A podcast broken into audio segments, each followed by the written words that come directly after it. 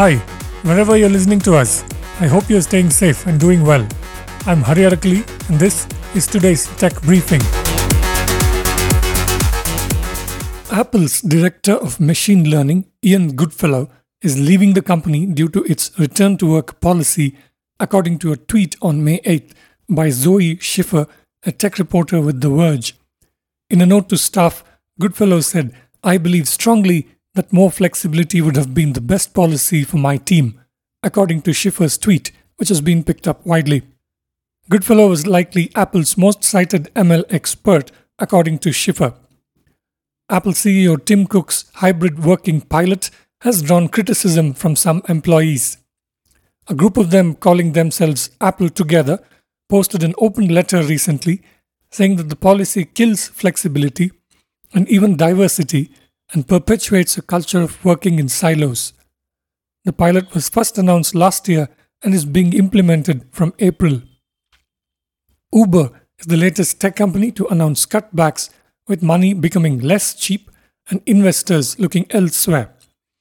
The ride-hailing network provider will cut back on spending and focus on becoming a leaner business to address a seismic shift in investor sentiment, C E O Dara Khosrowshahi told employees in an email C N B C reported on Monday. Uber will slash spending on marketing and incentives and treat hiring as a privilege, Khosrowshahi said, according to C N B C.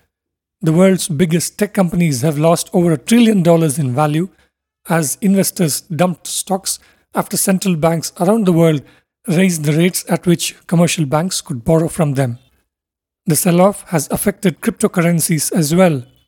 Bitcoin fell below the thirty thousand dollars mark today as both traditional financial markets and cryptocurrencies suffered from a sell-off caused by the U S Federal Reserve's monetary tightening as well as fears of a recession, CoinDesk reports. The latest decline left Bitcoin at a ten-month low and its lowest price this year. The last time the largest cryptocurrency by market cap fell below thirty thousand dollars was on July twentieth, twenty twenty-one, when it hit twenty-nine thousand three hundred one dollars before rebounding, according to CoinDesk. The latest low is less than half the value that the cryptocurrency had in November last year. Clearview A I, an American facial recognition surveillance company, has agreed to permanently ban most private companies from using its service under a court settlement, The Verge reports. The agreement, filed in a court in the U S state of Illinois yesterday, would settle a twenty twenty American Civil Liberties Union lawsuit that alleged the company had built its business on facial recognition data taken without user consent.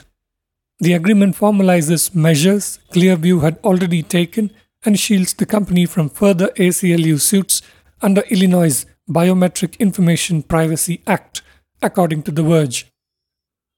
H C L Technologies is acquiring Confinal Age, a Switzerland-based digital banking and wealth management consulting specialist, India's third biggest I T services company, said in a press release.